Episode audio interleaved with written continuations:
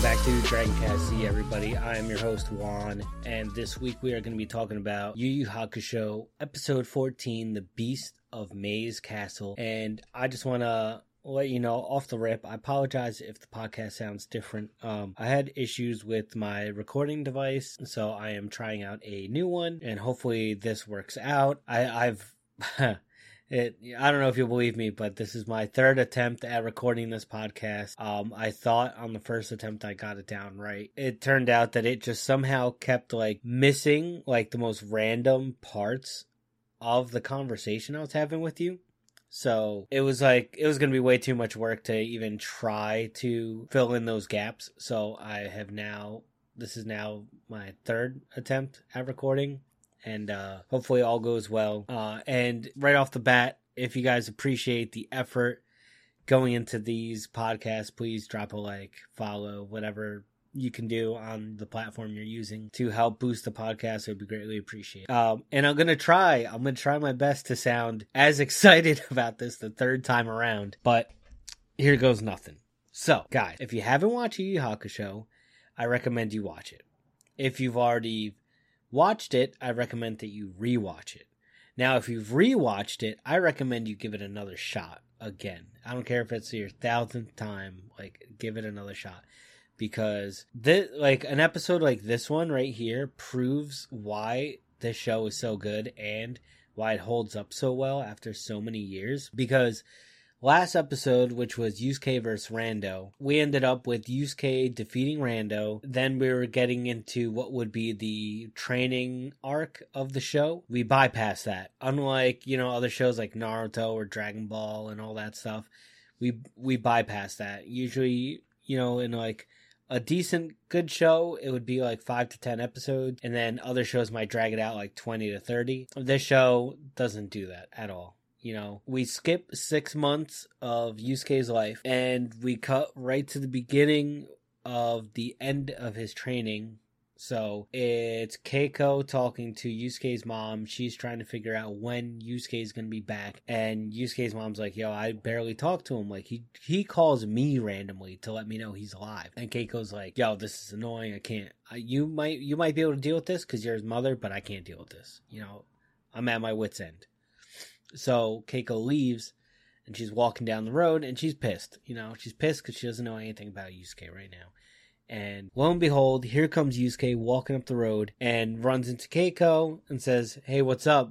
Been a while. So now Keiko and Yusuke end up hanging out, right? Then Kuwabara third wheels. I don't, you know, I don't know if I would run a third wheel if I was in Kuwabara's situation, but it's what he's doing, and he kind of acknowledges it. Because cause at one point he's like, "Yeah, man, you looks like you and Keiko really got something special." And Yusuke gets all embarrassed and stuff. But like, meanwhile, there's really not much going on between the two, except for the fact that she saved his life. You know. But they're out in town, they're shopping, and they're getting milkshakes and stuff. And you know, Kuwabara and Yusuke are catching up while Keiko's doing some shopping, and you know, Kuwabara's like, yeah, I only spent a, a day at Genkai's after uh, after the tournament because she healed me up pretty quick. She's pretty powerful, and Yusuke's a little amazed by that. And then Yusuke's like, yeah, man, well, I did six months of training. They're pretty brutal.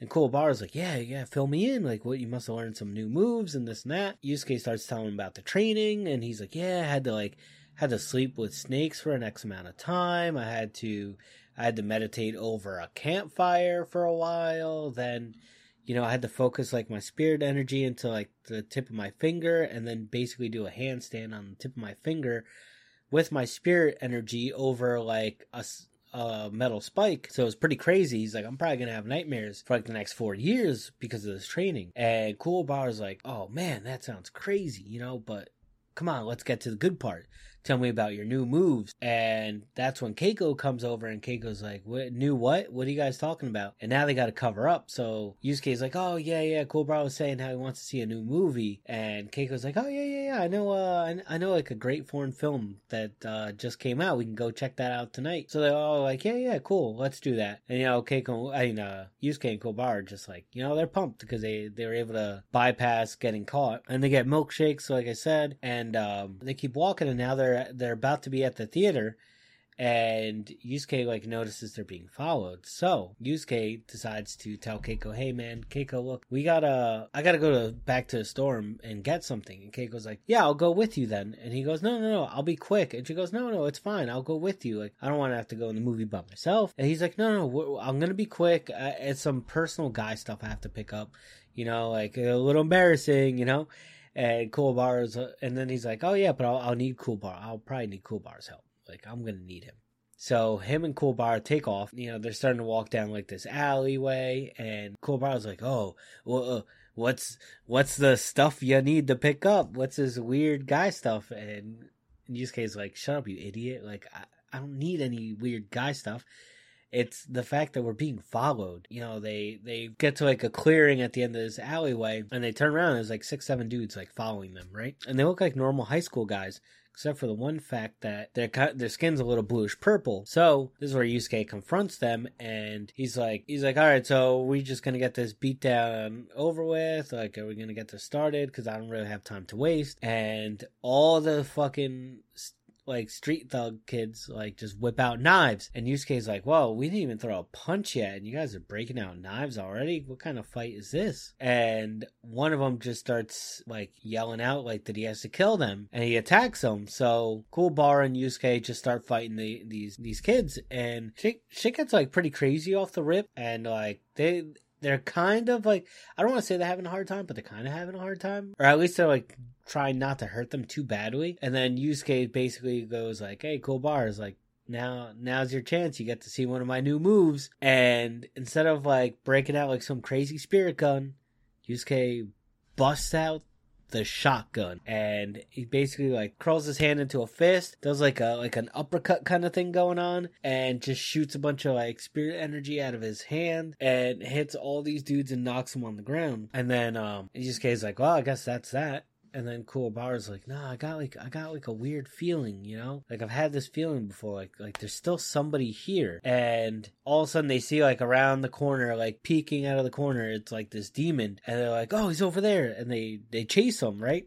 So they start chasing him down the alleyways, and all of a sudden the dude just lands flat on his ass. And it turns out Botan was on the case already and she knocks this guy out one punch. So Yusuke and Botan get to talking, and Botan basically starts filling in Yusuke that there's something going on. Some somebody's sending like these little like demon bugs to infect everybody in the city to try to hold the city hostage, and these people are called the Saint Beasts.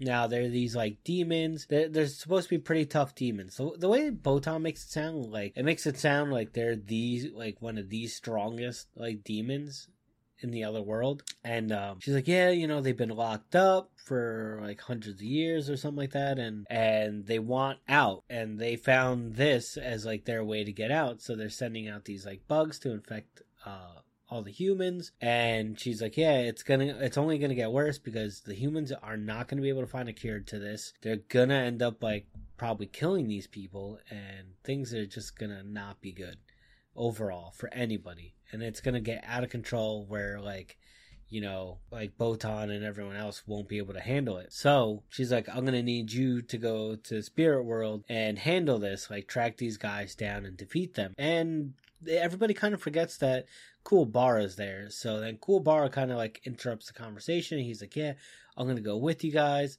And Botan's like tries to backpedal. And she's like, "No, no, no, no. Uh, you misheard me. We're just joking around. Demons don't exist. There's no other world." He, and Cobra like, "Look, I, I, I might be dumb, but I'm not that dumb. You know, I can I can sense energy. I can sense energy way better than Yusuke can, and I can see like the spirits way better than he can. So he's gonna need me if he's gonna go over there." And Botan ends up like saying, "Okay, yeah, I guess you're right." And you know, she like explains that like this is like the most important thing to Koenma right now. Meanwhile, Koenma is like you get like a glimpse of him that he's like super busy with paperwork because he ignored all the paperwork while watching Yusuke fight Rando and everybody. So he's backed up. So Botan ends up bringing Yusuke and Kuwabara over to this uh like hole in the ground. This is the only way to go in. They gotta jump in. And she's like, Yeah, you might you should land safely outside of the castle. Kuwabara just dives in, not intentionally, and uh but he makes it back all right. Then Yusuke goes in, and uh, you know, as soon as as soon as they're in there, and they're in the spirit world, they like are confronted by what I call demon Jawa. So if you see in Star Wars, you know what a Jawa is, then then you know what these these little demon things are because they are instead of instead of being hungry for for uh junkyard metal and stuff like that, these these demon Jawas are hungry for for human flesh. And they're trying to tear Yusuke and Kuwabara apart instantly. And they're having a hard time because there's a lot of them. There's got to be like, you know, over 30 maybe. And they're they're having a tough time and Yusuke's like, "Damn, you're going to tell me we're going to die before we even get to the castle gates?" Like this is bugged out. And then that's when we all of a sudden we get we get this like like two bright orbs that float in and basically end up like scaring these like demons away. And it turns out that Koenma sent um Hiei and Kurama to help Yusuke out. So, and it's it's meant to expedite their sentences for their crime for stealing those those like uh, relics that they stole. And of course, there's like some an- animosity, and you know Hiei's vowing to get revenge on Yusuke, and, and then Kuwabara for whatever reason has issues with Hiei and calls him a midget and all this stuff, and they do not hit it off. And Kuwabara tries fit- fighting Hiei, and not knowing that Hiei is fast as fuck boy fast as fuck, boy. Because Hiei is just dodging every swing without even having to try. And he's like keeping up his conversation, no problem with Yusuke, while dodging Kuwabara. We end up like cutting to like the Saint Beast, and they're like, yo, do you think like these intruders are gonna be an issue? And they're like, no, no, no, look, they're already fighting themselves. They're not they're not gonna make it. They're not gonna make it anywhere near us. And we end up cutting back to Yusuke and the gang, and they start making their way into this uh, this castle. And Kuwabara's like, "Yeah, we should just force them to come out here because if they're not pansies, you know, they'll they'll come out and fight us." And that's when Hiei takes like a jab at at Kuwabara again. He's like, "Yeah, man, your your aptitude for strategicness is like insane, insanely good." And um, Kuwabara, of course, gets offended, tries swinging on him. That doesn't work out for him. And uh, they make their way in, and they come across this flying eyeball that looks like all eyeball, half bat, a quarter tentacle. This flying eyeball ends up telling them that if they want to get into the castle, they got to do, they got to do some like uh, quizzes, you know, some tests, and of course, Yusuke is like, what do you mean? What kind of test? So the flying eyeball is like, wow, you don't have to wait too long. I'm gonna, I'm gonna answer that question by pulling this lever. Pulls this lever. For a second, nothing's happening. All of a sudden, the ceiling comes collapsing down on them. And not like in pieces, one giant piece. And everybody has to stick their hands up, catch the ceiling, and hold on for dear life. Now this this bat continues to to explain to them that it's like the halls of that's like the hall of betrayal. I think that's what they called it. The bat's like, well, we call this the Hall of Betrayal because this ceiling is connected to a special mechanism that figures out the right amount of weight to distribute based off of everyone's strength. So it somehow like figures out the baseline of your strength and and then calculates how much weight to put onto the ceiling. He's like, for now, the ceiling has enough weight that you guys can hold up. But if you take too long to decide on who gets to escape and survive, the ceiling will fall and crush all of you. But only one of you can safely make it out because the second one of you lets go, the ceiling will adjust the weight to give that one person enough time to escape. And he's like, so the the flying eye is like, so that's why we call this the Hall of Betrayal because one of you has to betray the others to survive.